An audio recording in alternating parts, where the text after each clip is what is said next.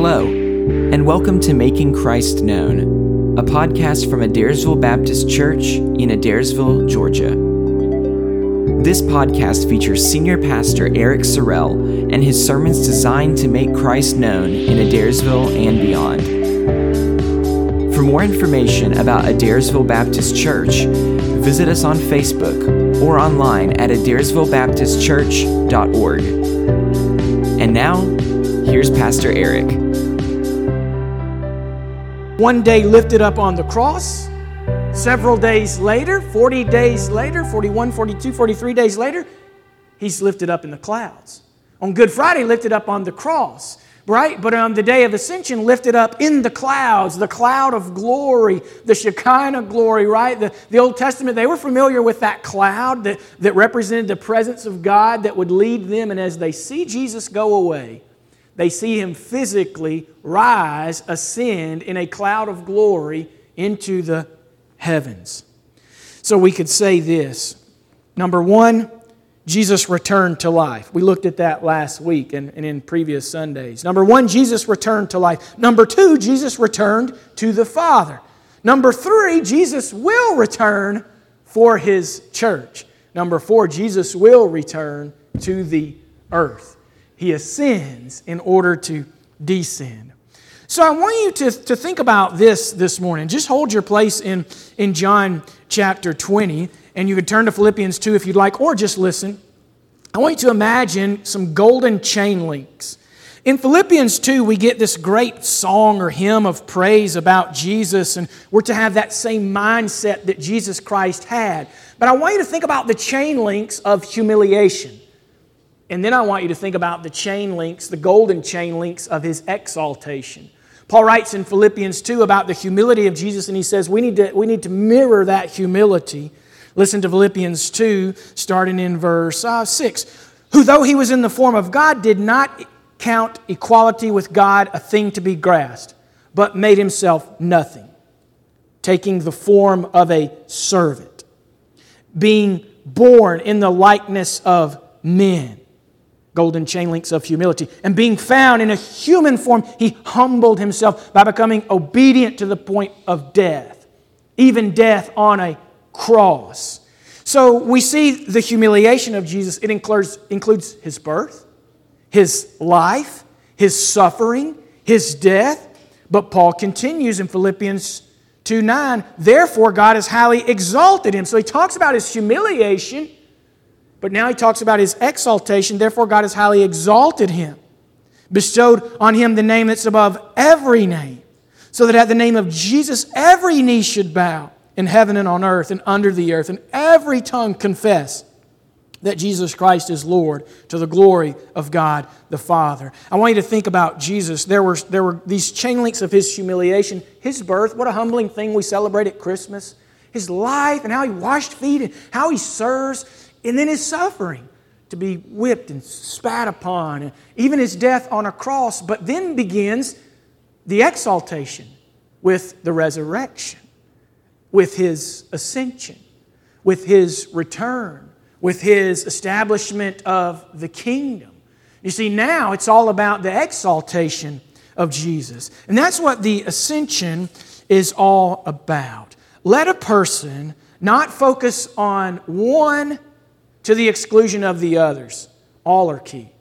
We shouldn't just focus on the birth or on his life or on his death to the exclusion of, we shouldn't just focus on the resurrection to the exclusion of the ascension, right? We, we, should, we need all of these. We need all of those links of humiliation. We need all of those links of, of exaltation. The church may give the ascension of Jesus the least press. I mean, really, how many sermons do we preach on the ascension? How many sermons have you heard? Many of the most well known pastors say that it is most vital and yet most neglected. I mean, so many, so many of the pastors that you listen to when I listen to them preach on the ascension, they will all say, you know what, this is the one that gets the least press, but it's the most important. They'll say this is the most vital, but it's the most neglected, and it's, it's the ascension. And so that's what I want us to talk about this morning. Jesus said, Mary, don't cling to me. I've not yet ascended to the Father. We let Jesus go in order to gain so much more. We let Jesus go. Mary, let me go because you're going to gain so much more. You're going to gain the paraclete, the comforter that I'll send. You're, you're going to gain a high priest, an advocate at the, at the right hand of the Father. Mary, don't cling. Let Jesus go. Let him ascend. Let me go. They weren't sad when Jesus ascended because they knew something better was going to take place. So this morning, I want us to look at three ascension points that they all kind of contain a P. So, three ascension points with P. I want you to see number one, the ascension was predicted. The ascension was predicted. Just as we looked at last week, just like the death was predicted, even the type of death I'll be lifted up, crucified, I'll rise on the third day. In so many ways, Jesus predicted his death, his burial, his resurrection. Jesus also predicted his ascension. Jesus used these words I go. I go to the Father or I am going. I'm, I'm going to prepare a place for you.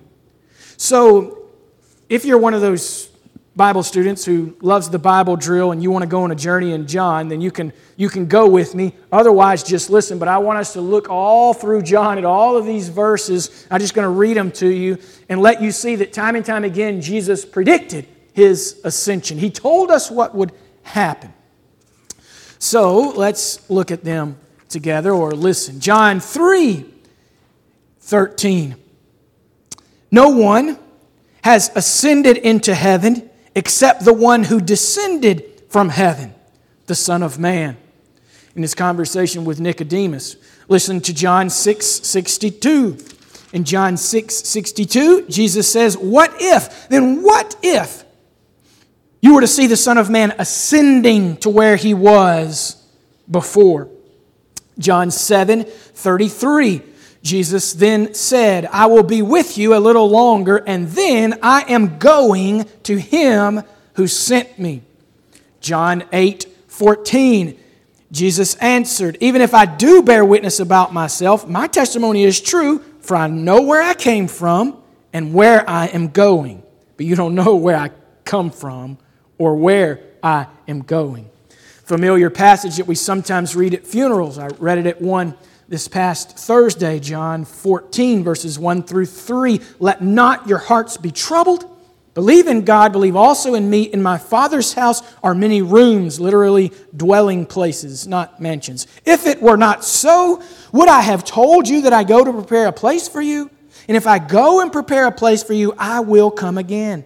And I'll take you to myself, that where I am, you may be also. In that same chapter, 14 12, verse 12, he says, Truly, truly, I say to you, whoever believes in me will also do the works that I do, and greater works than these will he do, because I am going to the Father. Same chapter, verse 28 and 29.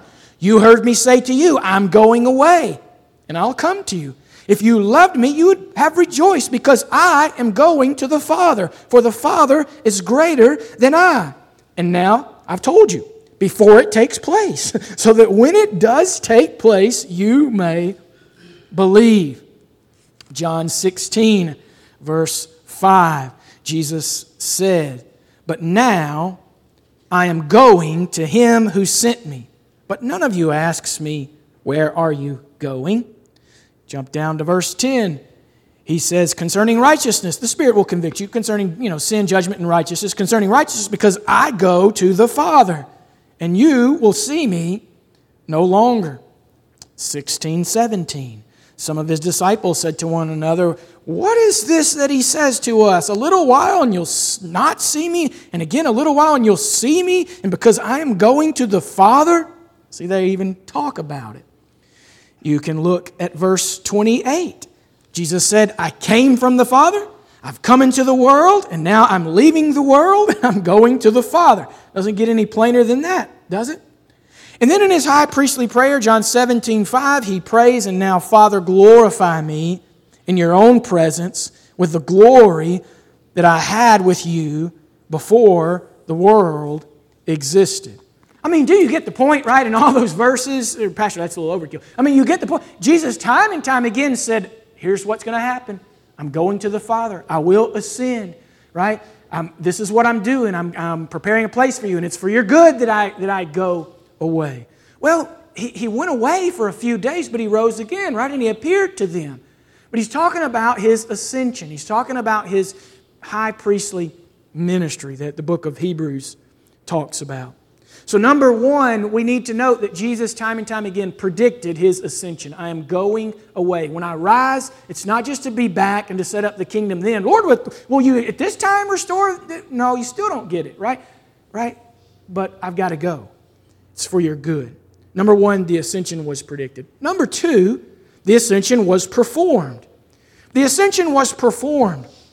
Some of the gospel writers give attention to this, but Luke gives the most attention. He wrote two books, Luke and Acts. And in Luke, he tells us of it. In Acts, he tells us even more of it. So if you have your Bible, you can look at Luke chapter 24. Luke 24 and the last three or four verses, 50 to 53.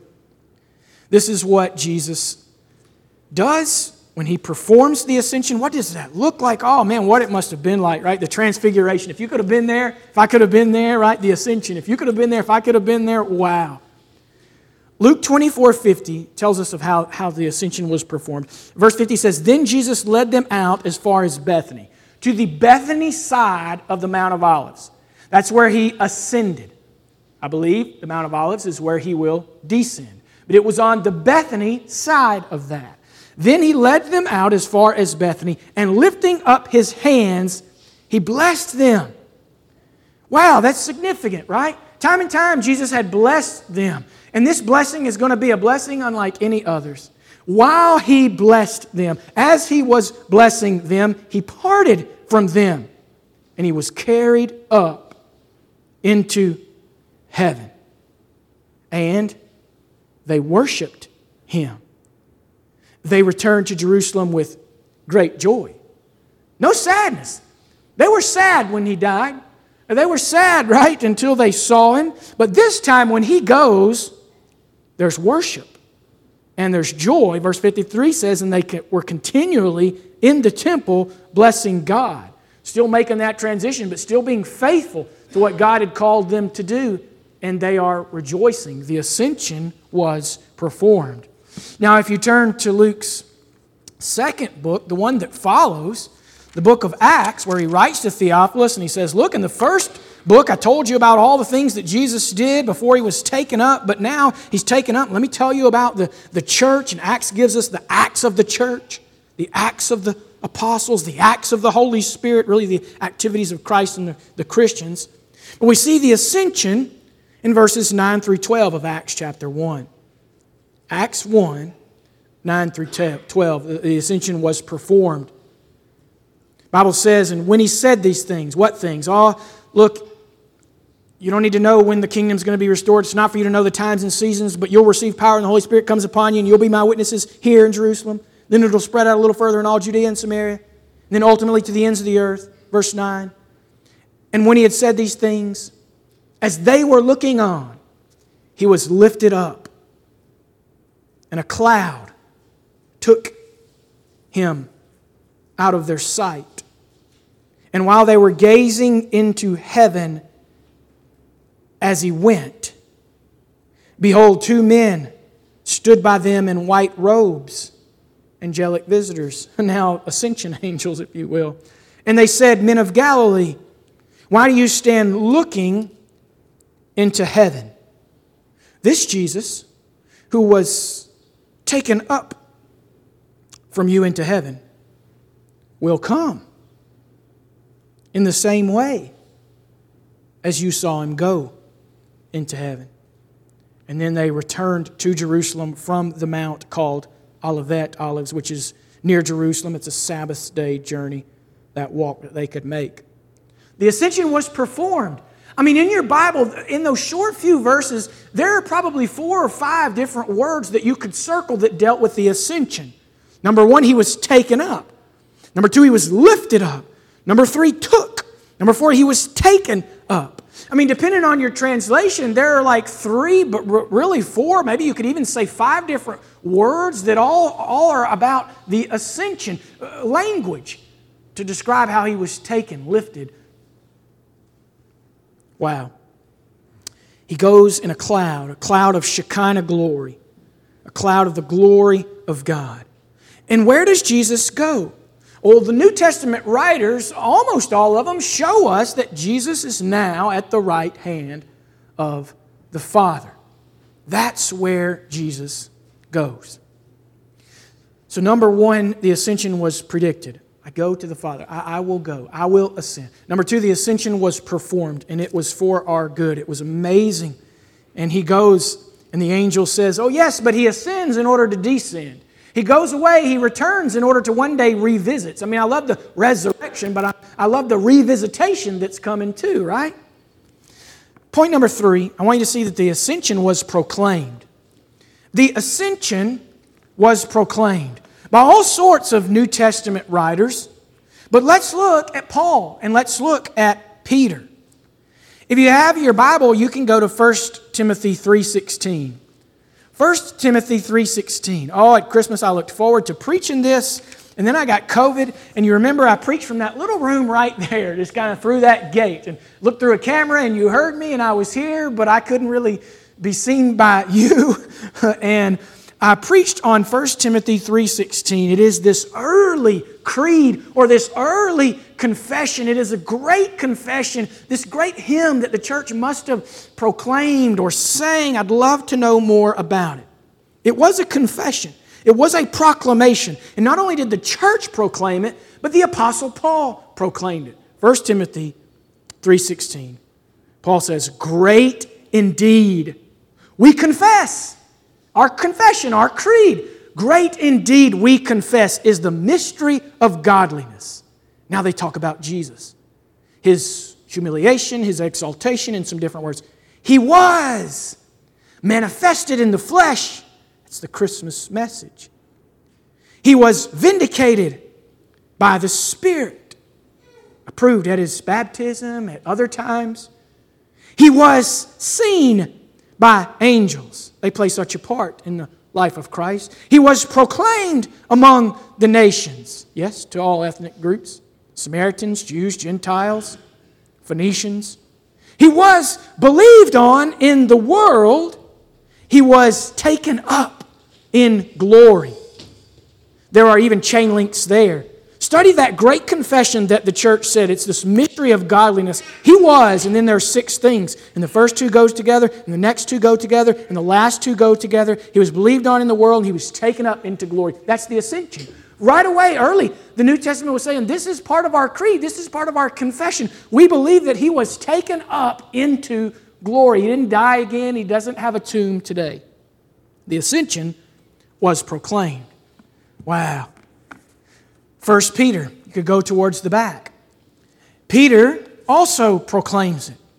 In 1 Peter 3:22, 1 Peter 3:22, he talks about the resurrection of Jesus in verse 21, but just naturally, I mean, that's why it's natural today to talk about the ascension, because the ascension follows the resurrection. Peter talks about it. 1 Peter 3:22, he's speaking of Jesus who has gone into heaven and is at the right hand of God with angels, authorities, and powers having been subjected to him. Right? We have the resurrection of Jesus. We even have the suffering of Jesus. But he says, Where is Jesus? Where has he gone? He has ascended. He has gone into heaven. Where is he now? He's at the right hand of God with angels, authorities, and powers, things that are subject to him. One more. We could look at others, but the ascension was proclaimed in the book of Ephesians. Paul from Rome writes to the church at Ephesus, one of his prison epistles. And here is a tricky passage. Probably dealt with that in your Sunday school class, young adult. Whatever this one means, there's one thing that we can look at today and say, well, we can't miss this. Ephesians 4, 8 through 10. Ephesians 4, 8 through 10. Paul proclaims the ascension when he says, Therefore, it says, Scripture says, from Psalm 68, it's probably where it was predicted, Psalm 68, 18, your Bible may have a footnote. Therefore, it says, the Psalm says, when he ascended on high, he led a host of captives and he gave gifts to men.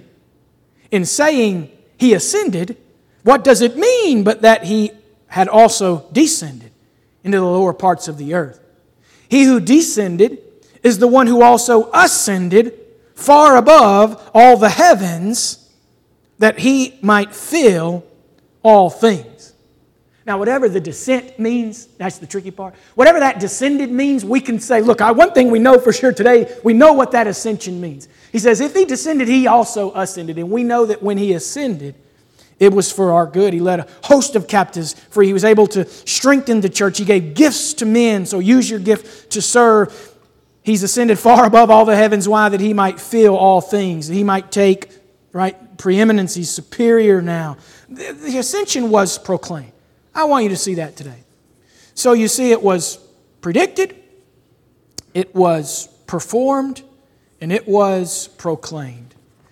But Jesus now retains his physical body. He, he doesn't just vanish, he doesn't just vaporize. Jesus has a physical body. His resurrection body was physical. They ate, they, they touched, but it was glorified, it was different. He could even pass through rooms. We don't quite understand what a glorified body is because we don't have ours yet, right? But Jesus retains his physical, yet glorified body in the ascension, where he's at the right hand of the Father. Not in our hearts, Christ's Spirit, the Holy Spirit is in our hearts, but Jesus is at the right hand of the Father. So, where does Jesus go to the right hand of the Father? Why does Jesus go? Why does Jesus go? Jesus leaves to do three things. You see these three things in Scripture. Jesus leaves to number one, represent, to number two, prepare, and to number three, empower. Jesus says, I am going to represent, to be your high priest, to be your advocate. You see it all in Hebrews. You see it in, in the Gospels also. He is number one. He is now our representative at the right hand of the Father. That's why He leaves us. That's why we need Him to leave us. Number two, as you know from John 14, He also leaves to prepare. I go to prepare a place for you that where I am, you might be also. I go to your home, to my home. I return to my Father and to your Father, to my God and to your God. Number three, Jesus leaves to empower. Remember the John 14 and, and John 16, that upper room teaching where he's saying, Look, when I go, I'm going to send you the Paraclete, another comforter, another of the same kind, and it's good, and he's going to convict, and he's going to empower, and he's going to lead, lead you. And so it's for our good that Jesus leaves to represent, to prepare, and to empower. And that's what he continues to do for us. Isn't that great? Even to this day continue to say, I represent Jesus. I mean, I represent, I'm not Jesus. I represent Eric. Jesus saying, I represent Eric. My blood covers him. That sin, that mistake, he can't even speak clearly. All of his failures, I cover. I'm praying for him, right? Jesus saying, I'm preparing your place, Eric. You have assurance one day. And Eric, I'm empowering you through the Spirit of the living God, the Holy Spirit, right? That's what he's doing for you. That's great. That's great. Makes me smile. We need him there. He is blessing us. He is blessing you. You need Jesus there. What a great thing. So we have to focus more on the ascension, don't we? To think, yes, death, burial, resurrection, but yes, ascension. Yes, high priestly ministry. And this is what I want to say today. Those links in the chain of exaltation and glorification, they're all true, and there's still some that we need. Amen? Why does Jesus ascend? To descend. He leaves, but as he left, you're going to see him come back in the clouds to the Mount of Olives, right? He ascends in order to descend. He leaves in order to return. Jesus goes away in order to come back. Jesus left from the Mount of Olives. One day he will return there. Now, you guys just started a, a, new Sunday school curriculum. Actually, today, I encourage you to be a part of it. It's just six weeks. You can do a senior adult class right over here now uh, medium adult class in the, the lower uh, choir room downstairs. But you guys are studying the Olivet Discourse, where Jesus talked about from the Mount of Olives, hey, here's what's going to happen to the city and Jerusalem. Here's what's going to happen with my coming. And it's kind of like you see, I was telling Alan this morning, like mountains. You, you know, we, we don't quite see, but you kind of have this mountain of prophecy, right, that, that they saw, and maybe it was the destruction of the temple, but you also kind of have this valley, and, and behind it, the, the kind of some of the prophecies of the second coming, and the valley in between in which we live. That's kind of how prophecy sometimes works. You, you know, it has a, like an Old Testament fulfillment, but also a future fulfillment. And you guys are getting to study that. You're, you're talking about, yes, he ascends in order to descend, and he's going to come back. And what will be the signs of his dissension, right, when he comes? It's great. One, two, three. I came, now I go, yet I shall come again. Right? One, two, three. Jesus is saying, I came, now I go. Number two. Number three, I shall come again. What goes up must come down, and Christ will. And the ascension continually proclaims that. Listen to what the Gospel of Mark says. I love this verse. Uh, Mark 13, verse 26. Jesus says, And then they will see the Son of Man coming in the clouds with great power and glory. They'll see, Jesus says, one day the Son of Man descend in the clouds with full exaltation and glorification, with great power and with great glory. Jesus leaves for us, for the church, for you. And Jesus will come back for us, for the church, for you. As we close, I just ask you this question Are you ready for the descent? Are your friends, family members, your coworkers, children, the youth, are they ready for the descent of Jesus? You, you know what it's like to fly. Some of you getting back to that, you fly, and we're now reaching our descent, right? And they kind of tell you this as we reach the descent, get ready for our descent, put your seat and your tray in the upright position. That's kind of the question this morning is your seat, is your tray in the upright position spiritually? You ready? Are you, are you exactly how you need to be? Are you right with Jesus Christ? Is he your representative, right? Is he preparing that place for you? Is he empowering you? Are, are you ready? Because if he went away, he's coming back. Amen. And when he comes, will you be with him forever? I pray that you will. The gospel is the way that we understand what Jesus did. All those links in the humiliation part for us, and the payment, and all those links in the exaltation that we trust in him that we admit to God that we have a great need, that we repent and turn and say, Lord, I'm going to follow you. I'm going to follow you with faith. I'm going to follow you, follow you in the waters. I'm going to follow you with a changed life. I'm going to admit and believe and, and confess and let the Holy Spirit come and change you forever. I invite you to Christ today. I love it. 40 days after Easter. Where will people be, right? What will, what will they be doing? What will it look like? Uh, I pray that we'll be reminded of his great ascension in order to come back, and He's coming soon. Let's pray.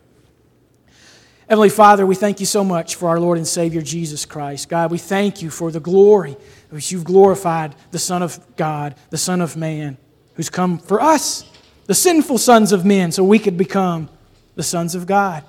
God, thank you so much for the gospel. Lord, thank you for this glorious truth. God, thank you that Christ is coming, and one day the clouds will part in the eastern sky and Christ will come for his church and then to the earth, to this world. Lord, your kingdom come, your will be done. Lord, we just love you and we pray that we would all be ready for that glorious descent. Father, that we could lead other people, boys and girls and men and women, to be able to know for sure that when Christ comes back, they'll be with him forever. And so, God, remind us of our mission, still our acts, still the acts of the church to go and to witness and to proclaim this. Great indeed is the confession of godliness, taken up in glory, but one day coming back in glory too. Our Savior God, we, we love you. Lord, as we now sing, How Great Thou Art. Lord, all praise and honor be to you. Lead each person now as you see best. In Jesus' name we pray. Amen. Amen. Would you